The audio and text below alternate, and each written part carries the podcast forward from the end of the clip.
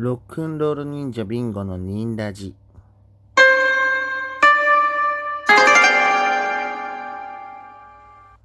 い、こんばんは。ロックンロール忍者というバンドでドラムをやってますビンゴです。よろしくお願いします。はい、これはですね、ロックンロール忍者の近況だったり、僕の近況だったり、その他もろもろ答えていけたらなと思ってやっております。ロックンロール忍者の、最近の出来事は、先週かなに彦さんの、弾き語りが終わりで、まあインスタとかで写真とかが彦さんの方でめっちゃかっこいいのが載ってるのでぜひチェックしてください。ですね、ツイッター、インスタもやっておりますので、TikTok もやってますので、ぜひ、チェックしてください。これいいですかね。以上ですね。また、いろいろ告知がありましたら、これでも話していきますので、よろしくお願いします。はい。僕の近況ということなんですけども、まあ、こういう感じでラジオをやってるのですけれども、毎週ね。で、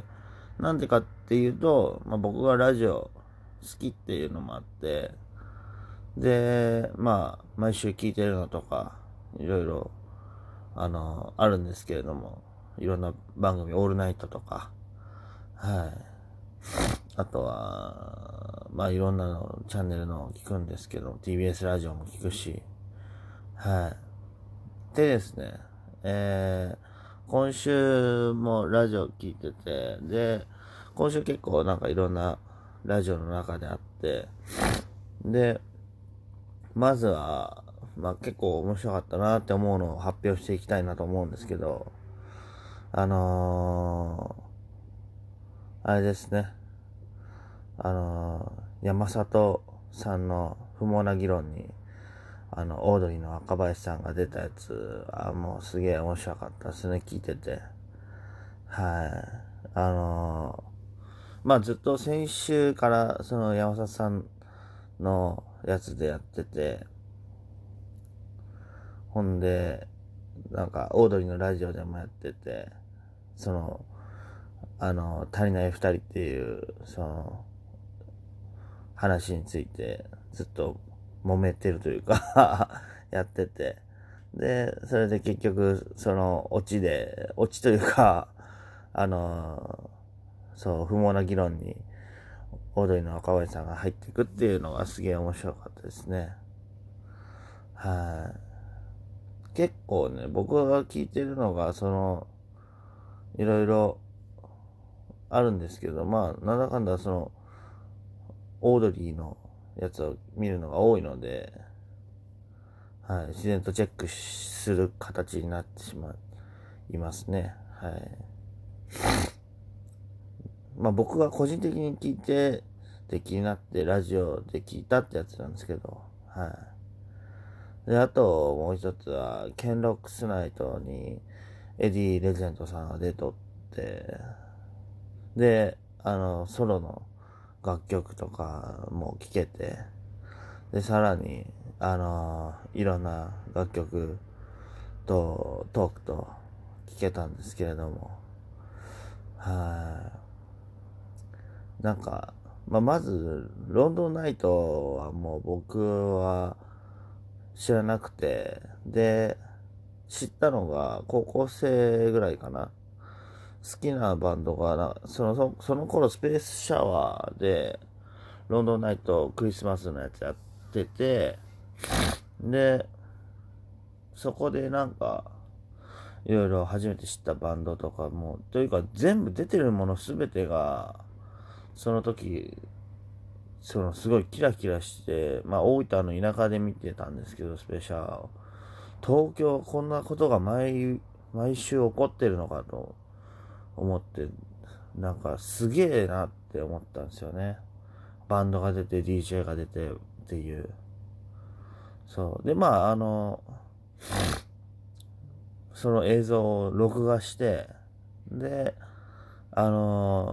モッズのロンドンナイトチェックしたり、ロンドンナイトのアルバム買ったりとか、あと、大貫さんとかが流してるレコードの画面のところを一時停止して、その CD のジャケットとか、名前とかをチェックして、で、東京から大分に取り寄せたりとか、そういう感じで、なんかすごい自分のいろいろ影響を受けた一夜でした。はい。で、それに出とって、エディさんが、そう、で、ソロの楽曲を聴いたんですけど、もうね、僕、デビッド・ボーイ大好きで、最初聞いたのは、大学の頃かな。大学の軽音楽部に入ってたんですけど、その時の先輩が、そのミック・ロンソンがすごい好きで、デビッド・ボーイのギターの。で、それで聴くようになって、うん、で、まあその軽音楽部はなんか、ね、その先輩はすごいいい人だったんですけど、なんか、俺は、その、大学のライブじゃちょっと刺激が足りんくて、外で普通にライブする方が刺激あるやろってなって、それで、だんだんいかんくなって、最終的になんか、その俺と同じことを思っとった友達の家で麻雀しとったら、交互に部室から電話がかかってきて、まず友達に電話がかかってきて、あ、はい、わかりましたとか言ってきて、で、普通に麻雀始めて、あ、何やったんつって言ったら、俺に電話がかかってきて、で、出たら、おめえら部費も払わんとスタジオばっか使いやがって、みたいな感じで、もうお前ら首やけん来んなって言われて、そう、そんで、はーいとか言って切って、ほんで、部活クビになったわって言ったら、あ、俺もやとか言って、そう、まあそのミック・ロンソン好きの先輩とは普通に仲良くやっとったんですけど、はい。で、そこでデビッド・ボーイを初めて知って、うん、スペースオディティをすごいよく聴いとって、それをエディさんやられとって、で、デビッド・ボーイ自体がやっぱりこう、ああいう世界観を、デビッド・ボーイっていう世界観を表現するので楽曲をいろいろやられてるから、なんか、そのエディさんバージョンのを聴いて、すごくかっこよかったですね。そのスペースオディティという楽曲を通してエディさんの世界がすごいこうフィルターを通して出てる感じがして、ドラムから入る感じとか、あと最初のイントロのね 2,3 音なんですけど、こう少しずつこう一回も同じのがない感じの、あれはもうあそこだけ、イントロだけでも聞き応えがある感じで、すげえ良かったですね。何回も聞きましたね。はい。うん、で、その後もトークも最高で、で、そのまんまずっと聞いとって、で、ヒップホップの話とかもしとって、まあラジオのチャンネルでロンドンナイトを聞いたの初めてだったんですけど、なんか、すごい、こう、改めてこの何年か、高校生ぶりぐらいに、ああいう感じで聞けてよかったですね。うん。なんか、そうですね。結構、ラジオ好きでいろいろ聞いて、ロードナイト多分有線もあるのかな、なんか確かあったと思うんですけど、僕たまにその有線、僕が働いてるキャバクラでこそっと変えたりとかしてたんですけど、普段なんかジャズみたいなの流れとってユーロとか流れてるんですけど、そうなんかこうだんだんお客さん少なくなってきて、遅い時間とかになると俺好きなのに変えようとか思って、なんかストレイキャッツ流れてるチャンネルに変えたりとか、80s のに変えたり、なんかロンドンナイトに変えてパンク聴いたりとかして遊んでましたね。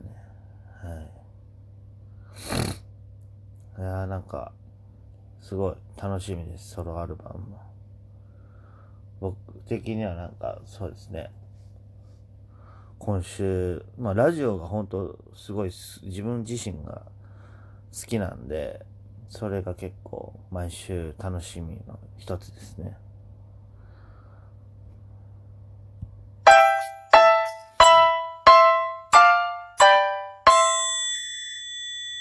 いや